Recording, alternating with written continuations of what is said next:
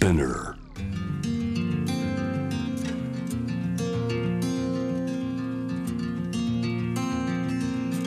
福本敦子の聞くコスメ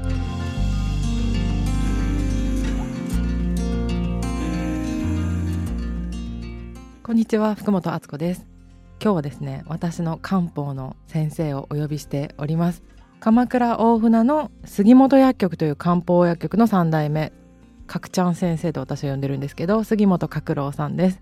え気づきの深いお話たくさんしてくれたので楽しんでください。えこれ始まってんですか今？始まってます。そうなんだ。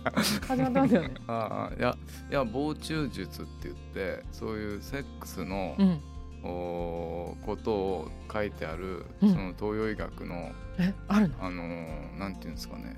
まあ術ですよねえなんかやっぱりあのなんだっけカーマスートラとかもあるじゃないですか、はいはい。インドの。はい。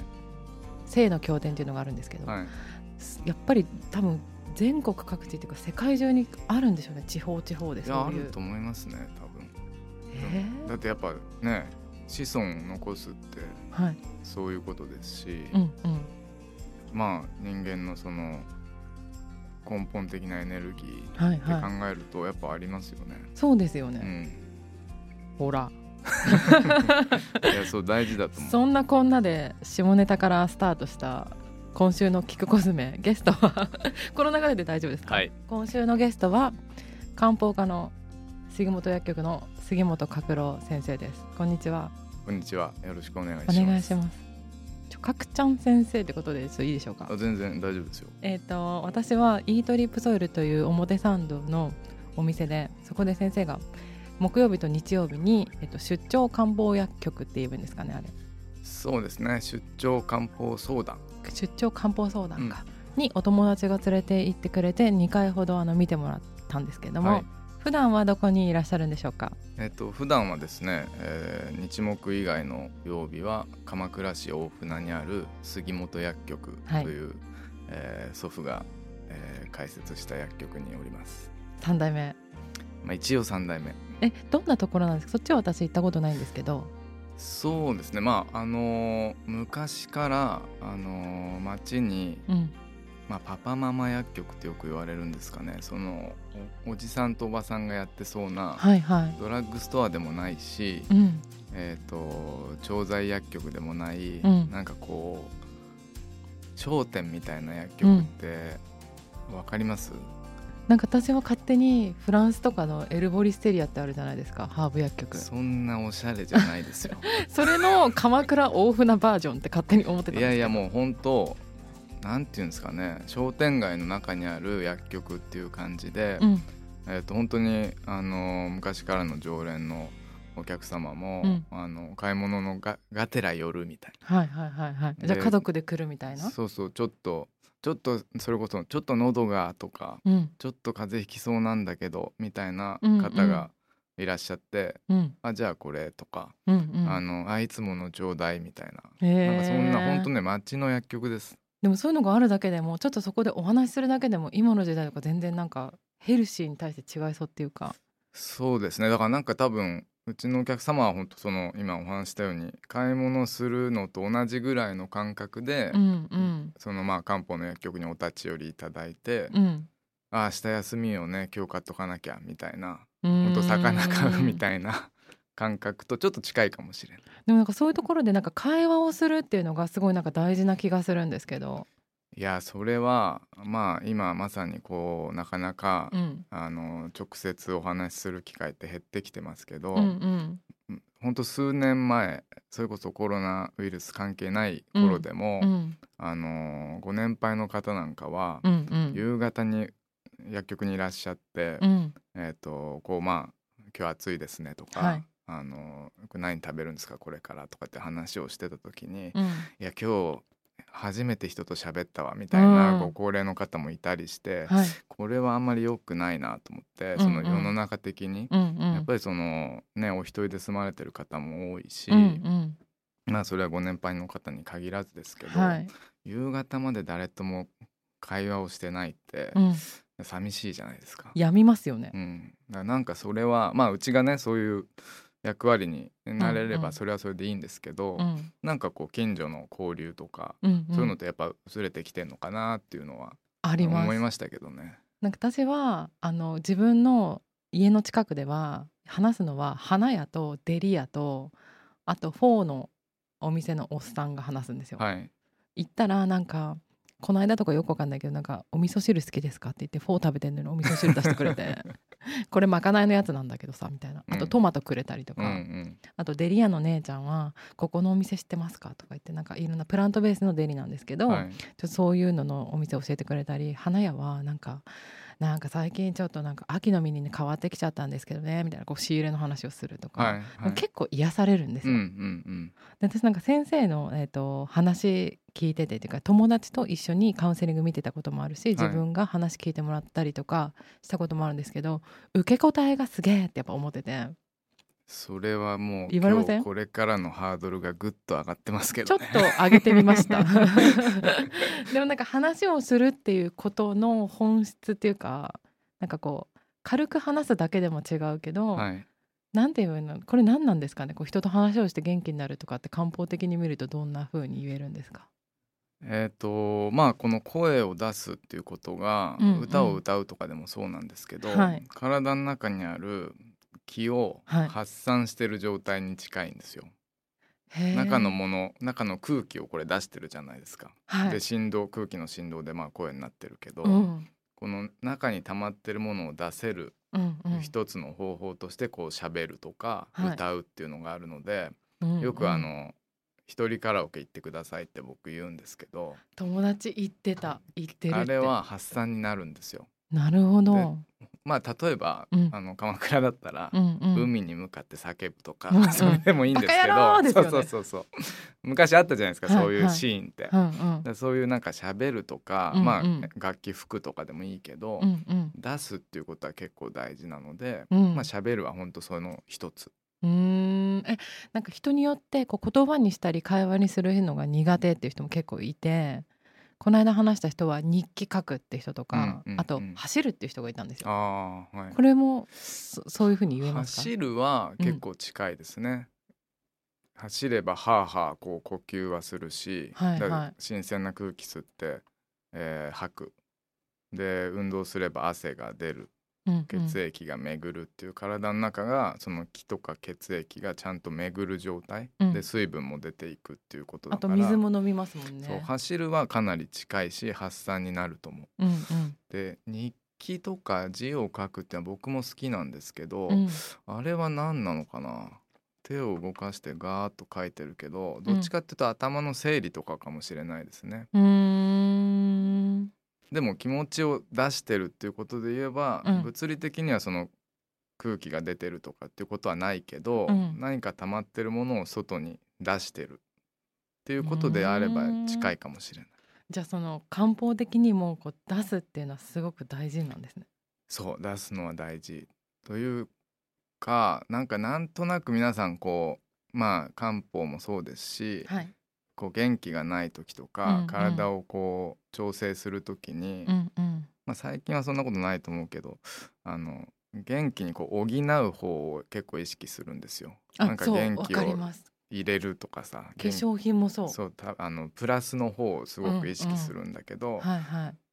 体ってやっぱバランスなので必要ないものは外に出して、うん。えー足りないものを補うでうんプラマイゼロになっていくっていうのが、まあ漢方で目指すとこなんですけど、うんそれが気が足りないとか血が足りないとか、うん。血が巡ってないとか、うん水分が溜まってるとかっていう、それを、じゃああ水は出しながらうん元気は補いましょうとか、血も補いましょうとかっていうとこう体がプラマイゼロに整っていくのでどっちも大事、ねず。ーっと補い続けるとやっぱアップアップしちゃうしはいはい。抜かなきゃいけない人が足しすぎたらもう結構かえって苦しくなる。じゃあ自分が今どっちかなっていうところを考えまあそもちろん相談するのもそうだけど入れるのが必要なのか出すのが必要なのかどっちなのかなっていう風な視点に立つこともちょっとこう漢方的っちゃ漢方的ですか、そうですね。なのでまあもちろんあの第三者僕らみたいのがお話伺って、うん。客観的に見るっていうのはもちろんあの大事ですけど、うんうん。まあ、ご自身もうん。その、く癖ですかね。こう自分の体とか心を客観視するというか、はい。ちゃんと見る。えそれは多分僕はなんか勝手にやってるけど、うんうん。あの例えば今日疲れてるとか、うん。きなんかイライラしてるとか、うんうん。自分のことをこう顧みてうん。朝飲む漢方薬とか決めるんですよ。あーそれでもなんか習慣になってると客観的に見る習慣になりますよね。なんだけどやっぱそれっていきなりはできないからまあまあ癖癖にするっていうかだからよくカウンセリングしていても、うん。こう冷えてますかとか、うんうん。ほてりありますかとかうん。むくんでますかとかあのお尋ねするんですけど、うんうん。まあ、ないですとか分かりませんっていう方が、私もそういうふうに言った気がする。いらっしゃるのそれは当たり前なんだけど、うん。2週間後ぐらいにもう一回会うと、うん。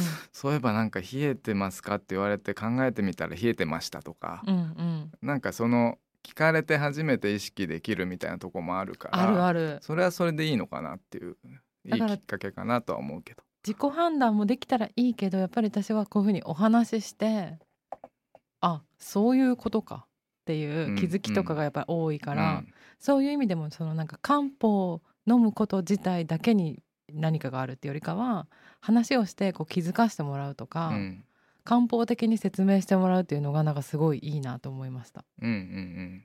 そうですね。それは一つあのー僕らにとってもおすごく大事なことだし、うん。えー極端に言うと,、うん。えーとお薬を使わなくても、うん。すっきりして帰ってくれたらいいなみたいな。あー。そういうことかみたいな。うんうん。なんかそれってあるじゃないですか、うん。話してすっきりしたとか、あとき気づいたみたいうな。そそう気づいたとかあこれが原因だったんだとか、うんうんやっぱりわからないことっていうことだけでもストレスになる方っていらっしゃるので確かに。なんとなく原因が分かったりあそういうことかって分かるとちょっと安心する。なんか私が確か一番目にお会いした時はえっ、となんか忙しすぎてなのかなんかわかんないけど肌荒れしててでもなんかたまたま友達が先生のところに相談に行くっていうのになんかついてく形でお話ししたんだと思うんですけど、はいなんか自分的にはこう忙しすぎたのかなっていう解釈をしてたんですよ。うんその肌荒れとかなんかこう調子悪い原因が忙しすぎたのかなみたいに思っててそのことを話したらえっ、とかくちゃんは陽の気がありすぎるで陰が足りなくなってるよっていうことを教えてくれて確か。うん、でよ陰の気って何ですか？みたいな話になって。そうだよね。そんな話をしたのかっていうのもあるんですけど。うんうん。なんかその時はそうだったんですうよ。んうん。た多分ね。その陰と陽の話ですねそれは。うんうん。よくね陰陽って皆さんも聞いたことはある方が多いかと思うんですけどあのー黒いマガ玉みたいのと白いマガ玉みたいのがガッチャンコして円になってる図があると思うんですけど、うんまあ陰と陽ってその世の中のうーんまあ万物をはい。仮に2つの性質に分けた時に陰性のものと陽性のものっていうのが分かれるのね。うんうん。で例えばまあ一番分かりやすいのは太陽と月。好きうん。が陰と陽、うんうん。夜と昼とか。で男性女性とか、うん。えー暑いと寒いとか、うん。えー夏と冬とか、えーまあ、こういうのが陰と陽ってどんどん分けていくとうん。こっちはいいんだよねこっちは陽だよねってなるんですけど、うんうんまあ、体で一番分かりやすいのは温める力とか活動的なエネルギーが陽、うんうん。で潤わせたりうん。少しこう、なんていうのかなクールダウンさせるような、うんうん。えー要素がまあ陰、はい。ねだとした時に、うん。多分その最初お話しした時に、うん。すごい多分お忙しいのもあって、うん。頭ですごくこういろいろ考えてらっしゃって、うん。それをずっと多分僕に話してくれてたんだと思うんですけど、でそのうん例えば早口になるとか、うん。えーとまあ、マシンガントークみたいになる時って、うんちょっとやっぱ興奮状態じゃないですか。でそれをもしかしたら陰と陽って話にしたのかなと今思うと思うけど、うん。陰陽以外にもうん。その体の熱が、えー例えば強すぎるというか大きくなりすぎるとまあエンジンと一緒でオーバーヒートして空回りしてしまう。で熱っていうのは上に上がるじゃないですか。あったかい空気。うんうん。そうするとやっぱ頭の方に体の熱って行きやすいんですよ。でそれが下ろせる人っていうのはうん。まあなんとなくこう冷静に、えー過ごせるし、えー例えば寝れなくなるとかイライラが止まんないってことはないんだけどそれがずっとこの頭の上の方で熱がモヤモヤモヤって溜まってしまうとイライラしやすかったり興奮しやすかったり、えー寝れなくなったなってしまったりとかでそれが例えば熱ってやっぱ暑いからうん。炎症が起きる人もいてでおそらくちょっとそのそうですよね、うん、肌に炎症が出てたのかなっていう話をしたんだとそうそれを聞いてもう多分これ聞いてる人もはーんって今思ってると思うんですけど、納得ってなって、うんうん。スカッとしたんですよ。あのー多分それ僕すごいまあ嬉しい話なんですけど、うん。あのその漢方的なその見方とか視点ってそもそもの基本が自然界のお摂理に沿った話なので先ほど言った熱いものは上に上がりますよねとか上にずっと上がってるとそのクールダウンできないよねとか、うん。えー、と水っていうのは溜まってたら濁るよねとかだから常に巡ってなきゃダメだよねとか、えーまあ、夏は暑いよねとか、うん。冬は寒いよねとか結構その自然の摂理を、うん。に沿った、まあ、理屈がたくさんあるんですよ、はい。さっきの陰陽もそうですけど。うん。でこれっていうのはその昔の方は太陽とか月とか、まあ、惑星のお色とか動きとかからなんであんな動きするんだろうとかなんでいつもここから例えば太陽出てくるんだろうとか観察を常にしてうん。その観察から、えー類推するというか、まあ、予測をするんですよ。うーん。あ見てなんだろう学び取るみたいな学び取ることですか？そうそうそう。でとにかく観察をして例えば記録をしていくと多分それの一つのえっ、となんていうかな。法則みたいな？法則みたいのが見つかってきたりじゃあそれを体に落とし込んだらどうなるかとか。でそういうのをずっと繰り返して類推していって体を理解していったいったっていううまあ歴史があるのでまずはその観察なんですよ。でもなんか現実を見てるっていうことでもありますよね。頭で考えた知識っていうよりかは観察するってそうそう実を見てるっていうか。でそれがそのなんていうのかな不自然じゃない理屈なので多分ちょっとこう僕がこうじゃないかなってお話ししたことに対して腑に落ちやすいというか。あとやっぱり自分も自然派っていうか。まあまあそうそうそう。自然好きな方は特にね 多分イメージしやすいと思うんだけど、はい。あの秋はね乾燥してくるなとか枯れるなとか梅雨時期は水が多いなとか湿気が多いなとか、うん。で湿気が多い日に具合悪くなるなっていう方は体に、えー水が例えば多すぎるとかうんうん。水分によって体が悪化するタイプだなとかっていうその季節とか大気と自分の体の関連性とかそういうのもすごく見ていくと自分のこう体の状態がわかるっていうか。なんかその今言ってくれたことって全部あシンプルな法則なんですけどなんか今の社会に欠けがちな視点でもあると思うんですよ。なんか自然から離れてますからね。あと情報がいっぱい多すぎてなんかあこれ多分多分調子悪いなと思ったら多分みんなネットで検索すると思うんですよ。うんうんなんかそうするとなんか自分の状況と当てはまってるか分かんないけどこれなのかなってこう心配になったり、っうんていうところでえ今日寒いからでしょみたいな話じゃないですかなんかうんこう、うんうんうんでなんかこうあですよねみたいになりやすいというか、うんでもやっぱりどうしても忘れっぽくなうんるかけがちな視点だけど、なんて言うんだろうな先生と話してると地に足つく感じってやっぱあるんですよ私は。うんつに地に足ついてますかね。多分なんか上ついてないですか？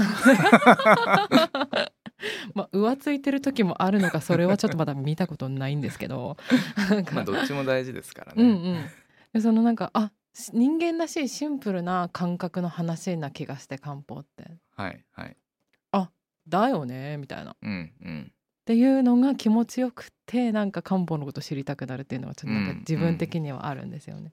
あとお友達のこう話カウンセリングしてるのを横で聞いてたりとかしたらなんか眠りのことをすごい面白く言ってたの覚えてますか？眠りの話？そう眠れないって子がいてはい。眠りっていうものの概念が結構私はそこで変わったんですけど、うんあのさっきのジンの話もしてたし陰を補うみたいなことを言ってたんですよ。うんうん。寝るってなんかもっとみんななんだろう、まあ、休むっていうことは分かってるし成長ホルモンが出てとかそういうことはみんな知ってると思うんですけど、うん。気で考えた時の眠り面白いなと思ったんですけど、うん。それちょっと話でえきますか？どんな話したんだろうそれ。なんかね多分妊活の話もしてたから。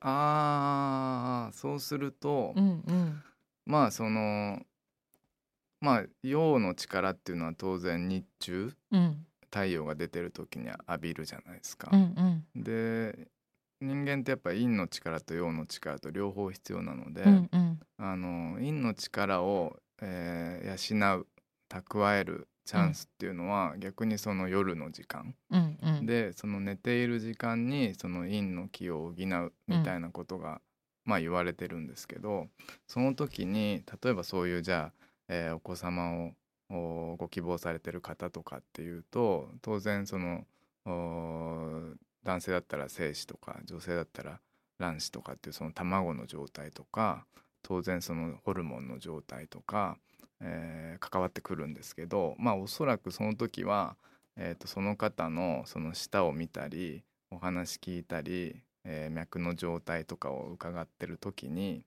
この方はその陰の力が足りないなっていう判断を僕はしたんだと思うんです。なるほどでその時に多分、えー妊活をされていて陰の力が弱くて例えば眠りがちょっと不安定っうんていうところからじゃあその眠りに良い、えー陰の力とその生命力要は卵子のお状態を良くするようなその腎の機能を高めるような、えー漢方薬がどうですかみたいな話をしたのかな。うんうんうんうん。じゃあやっぱりなんかその人の脈とか今下の話が出てたと思うんですけど、同じ悩みでもそのそれによってやっぱ一個一個処方するものとか判断変わってくるってことですよね。そうなんですよ。そこがなるほど。む難しいところで。えでも一番信頼できるこう人によってその体質とか違うよねっていうところから来てるわけそうでですすよね。そうです。なので同じ頭痛でもうん。冷えてる頭痛の人とうん。ほてってる頭痛の人と、うんうん。えーストレスから来る頭痛の人と、うん。これお薬がまず3つ違うじゃないですか、うんうん。でさらにそんな人って簡単じゃないので、うんうん。冷えもあってストレスがある人の頭痛とかほてりもあって冷えもあるっていうその相反する場合もあるんですよ。うんうん。そうするとそこに適した漢方薬ってやっぱ組み合わせになってくるので、うん。温めるものとストレスを発散する組み合わせの頭痛の漢方薬とかうん。温めながら少し熱も冷ましてあげる頭痛の漢方薬とかっていう風にやっぱ一人ずつ変わってくるから、うん。そこで例えば、えー誰々ちゃんがこれ聞いたからこれいいよとか、うんえー、と例えばパッケージに頭痛って書いてあったからこれ飲もうってなっちゃうと少し変わっちゃう可能性がある。うん。でそれで効かないとやっぱ漢方薬効かないなとかってなっちゃう場合もあるし、まあオーガニックコスメも多々そういうことはあるんですよ。そうそうそう。結構だから自然のものってそんなにねうん。あの全員にいいわけではないし。あと人によってその人に必要今必要なものってやっぱり違うなっていうのは本当化粧品と一緒だなっていうふうに思いました。そこがだから一番理解していただきたいなっていうかみんな違っていいし、うんうん。えー、とそれぞれ、えー違うタイプのものがあるからうんうん。当然、えーまあ、食べ物もそうだし、うん。えーお薬も変わってくるよっていうところ。うんうんうん。そういうのは結構大事かなと思うんですよね。確かに。だからそうやっぱり見てもらったり会話したりとかその話し方とかも先生見てるわけですよね。まあ一応ねでも僕怖い。一応一応見今度めっちゃゆっくり喋りますね。そうそう結構だ喋り方とかまあ目の色とか顔色とか、えーまあ一応ねそんなに気にしてないけど香りとか例えば。あ人の匂いですか？そうそうそれもね一応あったりね。あとなんだろうな。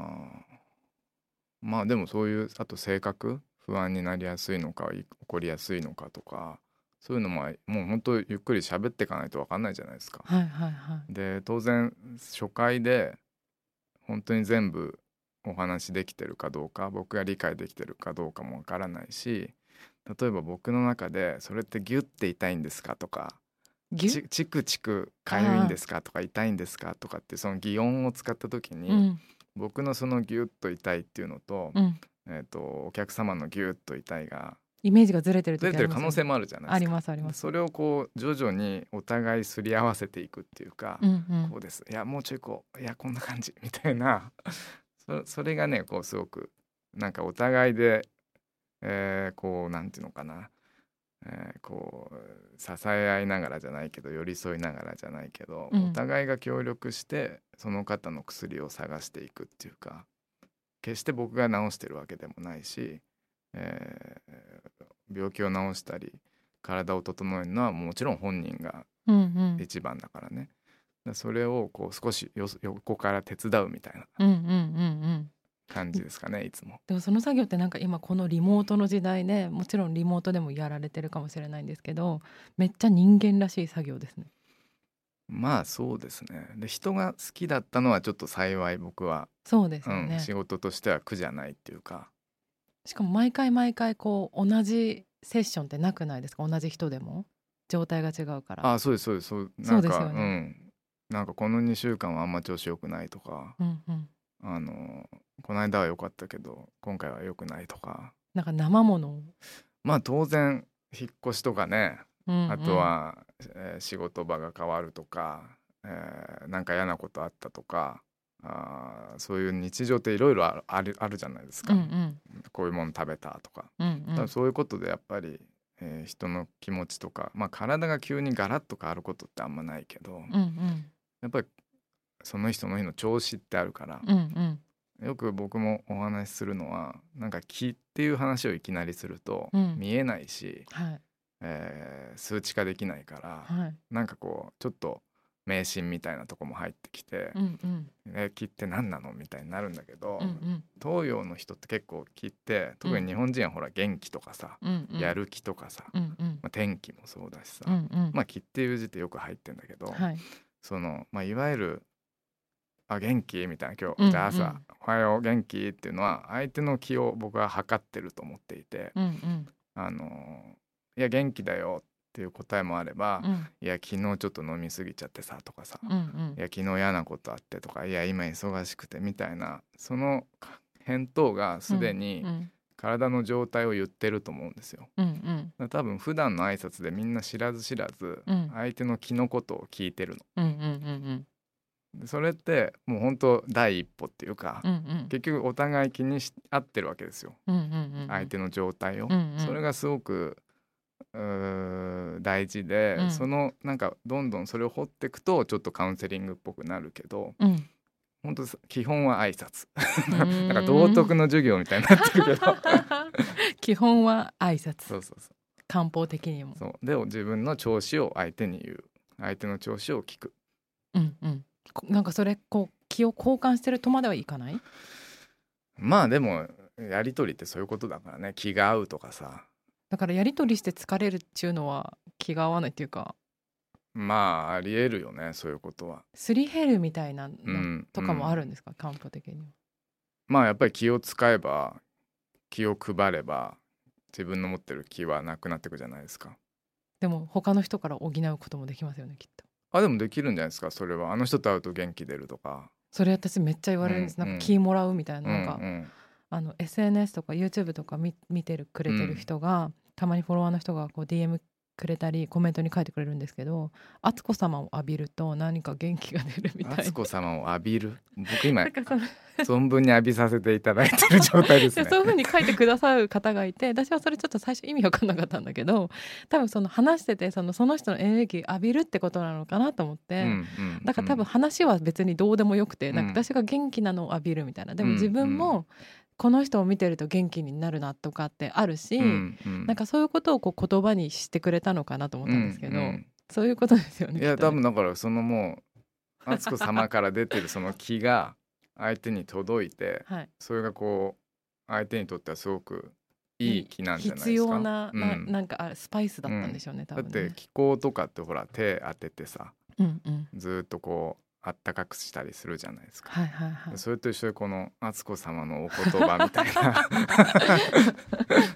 多分なんかそのふざけた感じがその人は面白かったんだと思うんですけど、うんうんうんいやなんか元気な人の周りってやっぱ元気になりますからね。あなるほどね、うんなんかこれちょっとあのリスナーさんというかフォロワーの人が結構最近言ってることで先生に聞きたいんですけど、はいあの停滞感っていう言葉をものすごく使う人が増えたんですよね。停滞感？多分コロナで家から出られないとか、あのあと話す時間が減った。人と接する時間が減ってそれこそ気が溜まってるってことなのかなと思うんですけど、うんうんなんか停滞感を最近感じるみたいな声が、まあ、夏頃多かったんですよ自分の周りに。それ漢方的にどうしたらいいとかありますか？停滞感まあ何をもっておっしゃってるかにもよりますけど、うんうん。その例えば外にも行けないしん。どこにも行けないし、なんかこう毎日変化がないなみたいな停滞感もあれば、うん。そういう体の中に何かが溜まってる気がしてうん。停滞してるみたいのもあると思うんですけど、うんうん。まあ、どっちにしても、うん。その停滞してるものっていうのは、巡らせてあげたり、発散してあげることが大事だと思うんですよ。あーだから散歩行くといいよとか運動するそうそうそうといいよとか散歩行ったりちょっとお気晴らしをするみたいなことって結構大事で、だからそういったものをおなんだろうな、まあ、自分で見つけるっていうのもそうだし、えー、と例えばまあ誰かに協力してもらって何か変わったことをやってみるとか、うんうん。なんか違う視点を入れてみるとかなんかやっぱりね常にずっと同じだと飽きちゃうし、うん。やっぱそれそれこそ停滞感を感じると思うんですよ。うんうんなんか変化うんうん。あーを意識するとか、っうん。て結構僕は好きなんだけどね自分の中では。うんうん僕も停滞感苦手だから、いうん。どうしてるんですかそういう時？やちょっとだから普段と違うことをしてみるとか。白衣の色変えてみたり。あでもそれもそういうことだと思います。僕でも白しか持ってないけど。あのなんか草刻みのやつ売ってるじゃないですか。黒とね最近いただいたチャイナジャケットがあるから、うん。そういうのにしてみたりとか、うんうん。そういうなんか変化って結構大事。まあ髪切るとかでもいいと思うんですけどね確かにだからみんな女の人はネイル変えたりとかあしてるそうそうそうそう。のかもしれないですね。ネイル変えるとか靴新しい靴履くとか。まあそれがだ多分家の中だといつも同じになっちゃう。っていうことだからななんかを変えるって結構いいと思うんですよね。模様替えとかもいいですよね、うん、模様替えとかもいいと思うしだそういうなんか変えるっていうことを意識してみるとかうんうん。それこそその歌歌うとか、うんあのお風呂場でシャワーをマイクに歌歌うとかさ、なんかこう人と喋るとかまあ電話とかでもいいと思う、やっぱね LINE とかメールうんうん。が結構今主だからなかなか電話するってないかもしれないですけど。えでも口動かして喋るっていうのがなんかいいですよね。うん、ただそれがリモートの仕事もしてうん。なんとなくあの画面にいっぱいの人の顔があってはい。でその状態でずっと喋ってるっていうのとやっぱこう、同じ空間で何人かで喋るとかお互い喋るってやっぱ違うと思うんですよ。違いますだからやっぱまあできれば感染に気をつけながら、うんリアルに会って人と喋るっていうのが、うんまあ今でも大事だと思いますけどね。うんなんかいここにいるんだなっていうのってすごい力があることだと思うんですけど、うん、なんか画面越しってなんかいるのとは違うじゃないですかうんうんそうそうそう。なんか存在の在のあるとは違うっていうか、うんうんうん。そうだと思うそうだよねう。ん。はいここ今みん。な共感しました多分多分そうそうだから本当あの大事ですけど、うん。あのもちろん。ねその感染のことは考えなきゃいけないけども、うん。やっぱり自分がちゃん。とそのお生きるというか生き生きのびのび暮らすみたいな、うん。うん。なん。かあの思いを交換し合えるとか、はい。話し合える中っていうのはやっぱそれはそれで大事だと思うんで、そこはまあ僕も意識してそういう時間作るようにしてますけどね。うーん。それこそあの僕トレーナーさんいるからはい。あの筋肉の？えっ、と筋肉じゃない。ああ心の？心のっていうかなんかこうメンタルトレーナーみたいな人あはいはいはいはいがい。て言ってますよね。そうそう。でそういった方に2週間に1回とか会いに行って好きなこと喋ってますよ。もうここでは言えないような、うんうん。もうバリ雑言とか言って。そうやっぱねね。友達とかそうそう家族にも言えないことってあるから、うん。なんかこんなことで悩んでんだけどうんまああんま人に言うことでもないからみたいな話をつらつらとその人にしてうんうん、でその人もただ聞いてくれるだけなんですけど。でも男性にそういうなんかこう秘密の話せる箱があるって結構大事な気がします。女の子って結構喋るから。あーそのどうなんだろう。男性でやっぱプライドとか？うんなんか今はなんか時代も変わってきて結構そういうちょっとこう変わっていってるのかなっていう感じもするんですけど、はやっぱりこう女子同士の方がマジなんかありえなくない？みたいな話すぐするし、うん。あとなんか一人に言ったらみんな知ってるみたいな。私はずっと女性の職場にいたので、はい。特にそうだなっていう感じが自分の中ではありました。そっか。そうするとそうね。確かに男性でもまあ男性も言ってる人は言ってると思うんですよ、ね。うん言ってる人は言ってますよね。ただまあなんかね例えば飲みの席って今はないけどう、ん。なんかそのあそうそう。一集まってワイワイみたいなね、そうワイワイの時になんかこの話はしないよなみたいなこととかなんかこうちょっとモヤモヤしてるけどまあいちいち誰かに言うことでもないなみたいなことって結構あると思うんですけど、うんうん。なんかそういう些細なことでも一旦誰かに投げてみると、うんうん。実は違う視点で見れたりとか自分で自分を客観視する機会なんですよね僕の場合は。はでそのトレーナーさんがあの僕の言ったことをホワイトボードに書いていくんですけど。へえ、で例えば「昨日どこどこ行った。うん、その時楽しかった」とか、うんうん。つまんなかった」とか、うんうん。あの人にこんなこと言われて嫌な思いした」とか、うんうん。で本当はこういうことしたいのにこの仕事そこまで今できてないとかっていうのをずっと話していくとそうつらつら書いてくれて。整理できるんだ。そうそうそう整理できる。でそういうのはすごく僕は助かってますけどね。なるほど。うん。えじゃあこれもさっきにちょっと関係あるんですけど恋する気を高めるには漢方的にどうしたらいい恋する気は毎回僕が一番高めたいけどな。逆にね。いや本当ですよ。ではあのそれこそ出会いの場減るじゃないですか。そうやってみんな言ったんですよインスタで。ね。でなんか気？の話じゃないですか。気があるっていうじゃないですかうん恋愛って、あ言うな。言うね。だから漢方使えるんじゃないかなって私は思ってて。気がはそれでもちょっと美白みたいな話になりませんか？いやわかんないけどなんかこう気の流れとかそういう視点から見たら例えば自分の状態うがん。バランス取れてると、うん。いい人見つけやすいとかありそうじゃないです？あーでも漢方の応用？まあでもほんそれはまあちょっとそうですねとは言えないけど。どうかわかんないけど、うん。少なくとも自分の状態があ心身ともに健康。はい。で健康っていうのはなんかちょっと国語の授業みたいになっちゃうけど、うん。健体更新って言って、うんうん。健やかな体と安らかな心で健康。うんうん。だからその心身が元気な状態健康な状態の方がうん。当然なんかこう人を見る余裕もできるし、うんうん。多分その話してることとか、うん。あー行動とか姿勢にも出てると思うんですよ。はい。やっぱずっと頭痛の人ってやっぱきついじゃないですか。うん。らそういうきつさをまずはなくしていくと、うん結果的にその余裕ができて、うんうん。そのなんかいい人見つけやすくなるとか。あ あんのかな？どうなん？だとしたら僕全然余裕ない人みたいになってますけどね。えー募集しているみたいなので 声を聞いて素敵だなと思った人はぜひカウンセリングに行ってください。僕説得力ないよなそれ。いればいいってもんではないじゃないですうか、んうんなんかとこうより幸せな状態を目指すためにみんなそれが欲しいっていうんだと思うんですよ。うんうん。まああとはタイミングとえご縁ですからね。うわー漢方っぽい。そこまでさすがにこれ飲んでたらか あの恋できるよとは言えないけど。でも気を高めるっていうことはできんのかなみたいな。その相手ととのことってもうその相手が関わってくるからコントロールできないけど、うん。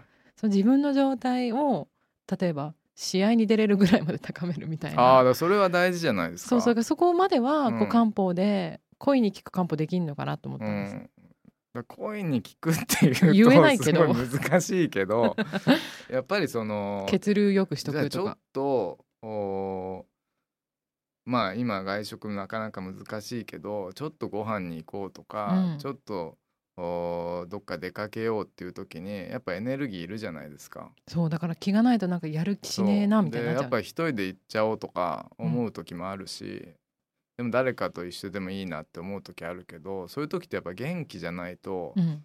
なかなか人と一緒に行くとかできないから確かにで逆にそのい一緒に行くことで元気になるってパターンもあるじゃないですかその、敦子様のお言葉みいたいな。そういったことで言うと、うん。疲れてても思い切って行っちゃったら元気になるっていうこともあるし、うん。人と会って。う。んうん。でそっちが先でもいいと思うんですよ。うんうん。でじゃなくて元気になってから人誘うか先でもどっちでもいいんだけど、うんうんやっぱりそのなんか前向きに何かそういう人と接点を持てるっていうことがままずは大事なんじゃないかなと思うんですよね。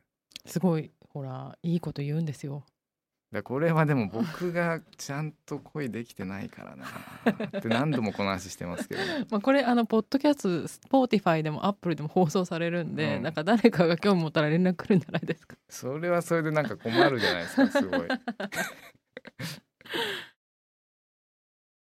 あのみんな今私も仕事が詰まってきたりとか結構頭使う仕事が多くてこう方向性とかデザインを考えたりとか。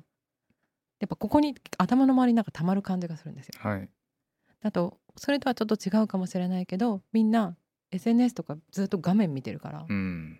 似たような状態になってるんじゃないかなと思って。うんうんうん。こう気があ頭に気が上った時って何すればいいんですか？まああのとりあえずその漢方薬っていうことを置いといて考えるとう、ん。頭に熱がある。いろいろ考えすぎてしまう、まあ、これは一回どうにか取り除きたいんですよね。手放すみたいなことも結構大事で。へえだからそのやっぱり携帯とかも見ちゃうし見れば情報入ってくるしうんうんでそれを一回手放すみたいなことって結構大事だと思うんですけどね。なんかこの間そういうタイミングがあって、うん、あ今ヒートアップしてるなみたいな、うん。でちょうど満月だったからちょっと月でも見るかみたいな、うんうんうんなんかそしたら「え？めっちゃいいんですけど」ってなったんですよ、うんうんでそのままもう「やめた。ねえを」ってなったんですけど、うんうんうんうんまあ、そんなような簡単なことでも手うん。いや放す全然そういいと思う。だからそういうちょっと違うそれこそちょっと料理をするとか、はいはい。えっ、となんか自分でえっ、と例えばねルールを決めて、うんえーとりあえず携帯を置いて散歩に出てみるとか、うん。でそれをうーんえっ、とじゃあ日中だったら、うん。とりあえず風の吹いてる方向に向かうとか、うんうん。太陽の方向に向かうとかさ。うんうんで月が出てる夜だったらとりあえず月の方向に歩いてみるとか、ちょっとそれアドバイスされたらなんかわかんないけどなんかこうツボに入っちゃいそう。うん、いやだからなんかその何でもいいんですよ。いいこと言うみたいな。赤いものを見るまで帰ってこないとかさ。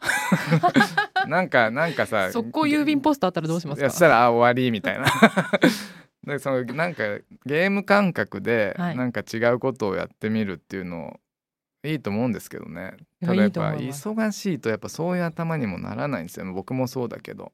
あーやっぱ余裕って大事なんですね。余裕ってだから大事。あとは寝る時間をちゃんと取るとかさ。うんうんうん本当だそうもう当たり前のことしか言えないですけど、うんはい。まあ本当にその規則正しくっていうわけじゃないけど何かやっぱ気晴らしがすごい大事だと思確かに。う。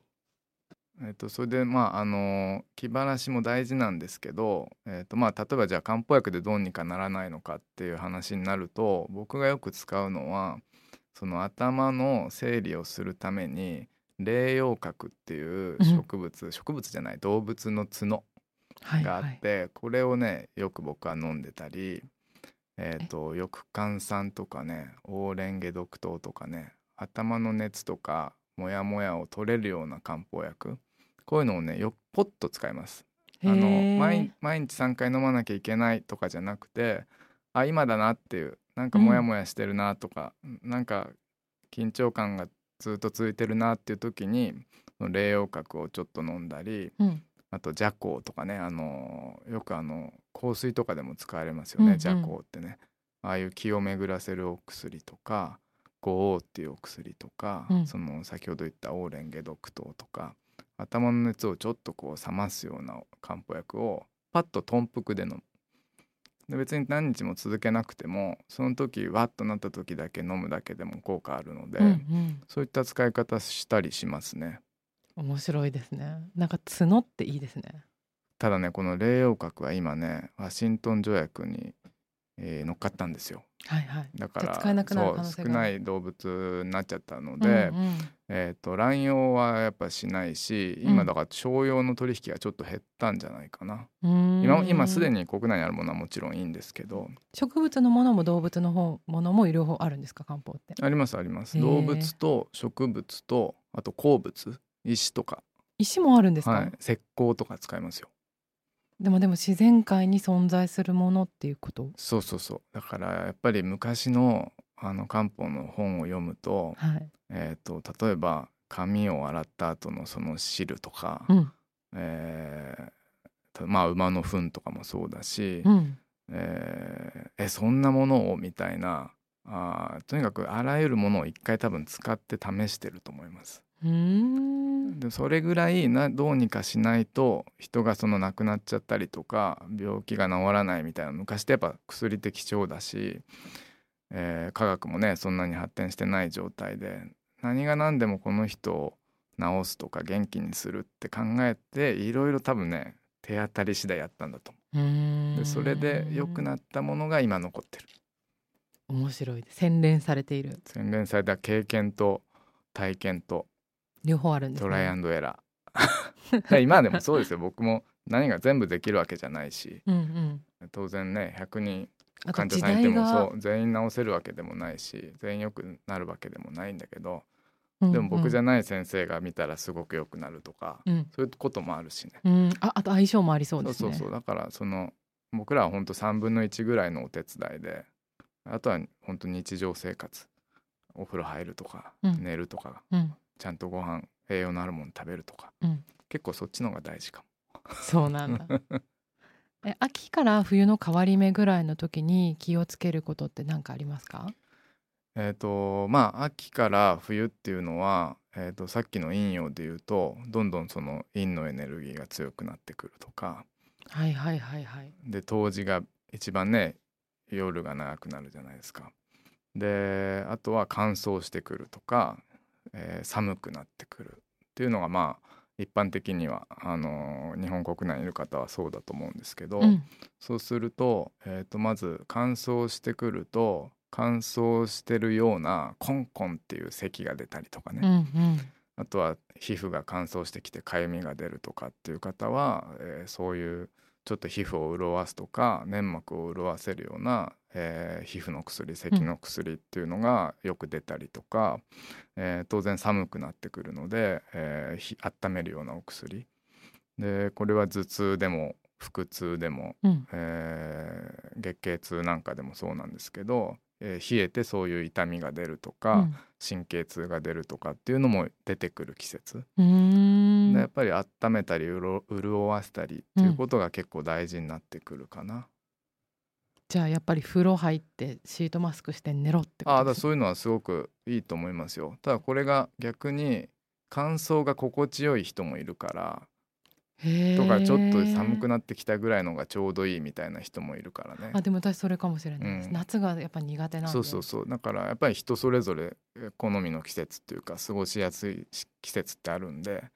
まあ秋そうですよね。そう。秋冬にだから具合悪くなる人は、うん。そういうう潤せてないとか乾燥してるとか冷えが原因のケースが多い。なるほど、うんえっと例えば、えーまあ、11月う頭あぐらいに、えー乾燥してきて、えーよく咳が出る方あっていうのはその気管支喉とかが渇きやすくなるのでこの気管支を潤せるような漢方薬で爆問同糖っていうのがあるんですけど、うん。こういうのを普段から持っていると例えばこうやって声をお仕事にされる方でしわしわがれ声になっちゃうとかうん。乾燥してるとちょっと喉があー調子が悪くなるっていう方はそういう爆問同糖っていうのをお少し早めから飲むっていうのもいいと思うし、えー冷たい空気を吸うことで鼻水が出るとかくしゃみが出るような方は、えー小生流糖っていう肺を温めてそういう鼻水とか、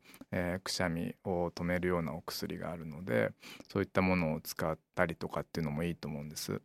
でよくね今秋も花粉症の方はいいらっしゃったりするねから、そういう場合も小生流糖はいいと思うし、うんであとはもうゾクッとしたらよくね皆さん葛根湯うんうん飲まれるんですけど、そのゾクッとしてこう寒いみたいな瞬間にやっぱりあの葛根湯って効くんですよ。うんうんで少し葛根湯っていうのは汗をかかせながらそういう寒さとか微熱を取っていくお薬なんですけど、えーもうすでに汗かいてる人っうんていうのがいてすでに汗かいてるのに、えーさらに汗かかせるっていうと毛穴も開くし、えー余計寒くなっちゃったりとか、うんうん。かえってだるくなっちゃうっていうケースがあるのでそういう時は葛根湯から、えー魔王と葛根っていう汗をかかせる成分をちょっと減らしたうん。軽視糖っていうのがあるので、うん。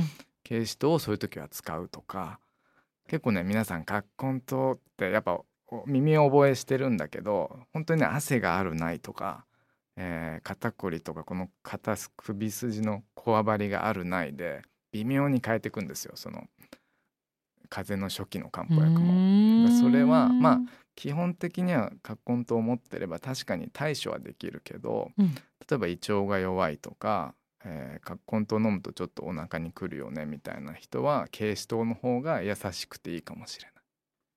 このしっかりした説明をパーソナルに聞きたい方は杉本薬局へ そうだ本当ね人それぞれとその瞬間の体の状態にピンポイントで薬を選ぶっていうのがうん大事なんだけど難しい。まあでもそれはもうプロに任せて。そうそうそう。そこがねでもやっぱり漢方薬のいいとこ。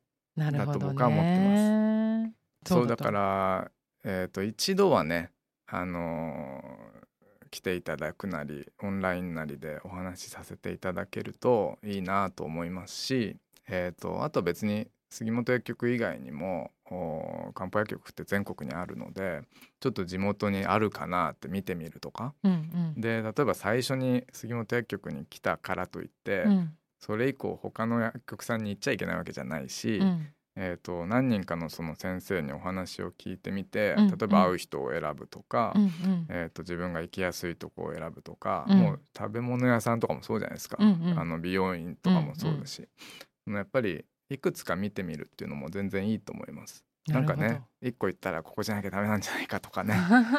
思っちゃうかもしれないけど。あとその先生によってこう得意な場所が違いますもんね。そうそうそう。だからなんかあのいろいろ行ってみるといいんだけど、うん。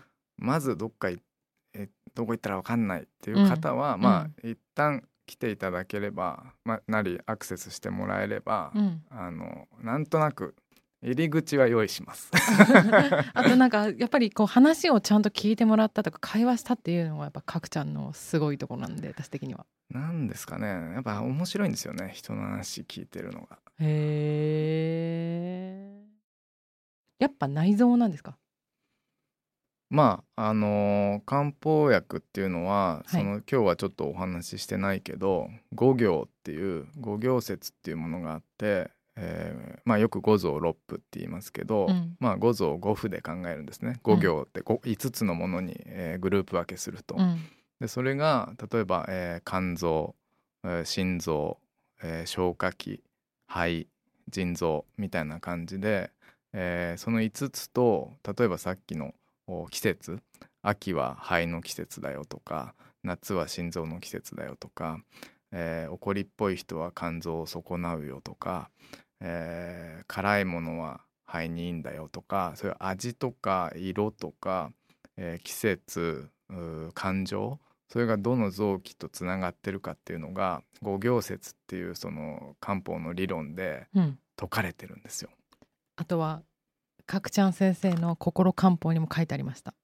あ五行の話、はいそうそうそうだから陰陽五行とか気血水みたいなそういう漢方のその基本的な理論があってそこにそういう臓器っていうのはどういう働きをしてるかとか臓器と感情の関係性とか臓器と味の関係性とかがあるからそれをね全部こう計算されて組み合わせた結果漢方の処方ができてるわけです。なるほど。この味のものとこの味のものとお温めるものと水分出すものを組み合わせたから、えー肺に効いて肺が温まって、えー鼻水が止まるよみたいななんかそういうね味とか、えー生薬の作用とか、えー内臓のどこに効かせるみたいのが全部五行説には書いてあるんです。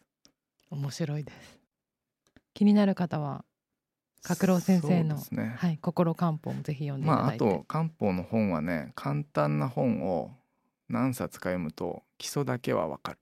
なるほどね簡単に書いてある本って何冊かあるからそれを1個じゃなくて23冊なんか入門編みたいなのを23冊ペラペラペラって読むとなんとなく言ってくる言ってることが分かってくると思う同じことを違う言葉で書いてるってことそうそうそうそう。ですもんねうん。でああここはみんな言ってるなとかここはちょっとニュアンス違うなっていうのがなんとなく分かるからなんかね何冊か読むといいと思います。わかりました。えっ、と角郎先生の情報を知りたい方はどこにアクセスすればいいですか？えーとまあ、ホームページ杉本薬局のホームページもそうですし、えー、とインスタグラムですとかそういったところで、えー随時、えー更新しているのではい。そちらを見ていただくのと、まあ、あと、えー東京の表参道のお出張漢方相談所に関してはイートリップソイルさんでやっているので、うん。イートリップソイルさんのおアカウントでもチェックできると思います。インスタグラムのライブも。はい、毎月、えー精神科医の星野概念先生とはい。2人で、あのーまあその季節のこととか、えーこういった精神状態になった時どういうことするとか、うんうん。こういう漢方があるよとかあのそういう話をゆるりとやっております。ぜひご覧くださいませ、え今日はありがとうございました気を高めていきたいと思いますはい、ありがとうございました。ありがとうございました元気になりました。ありがとうございます。ありがとうございます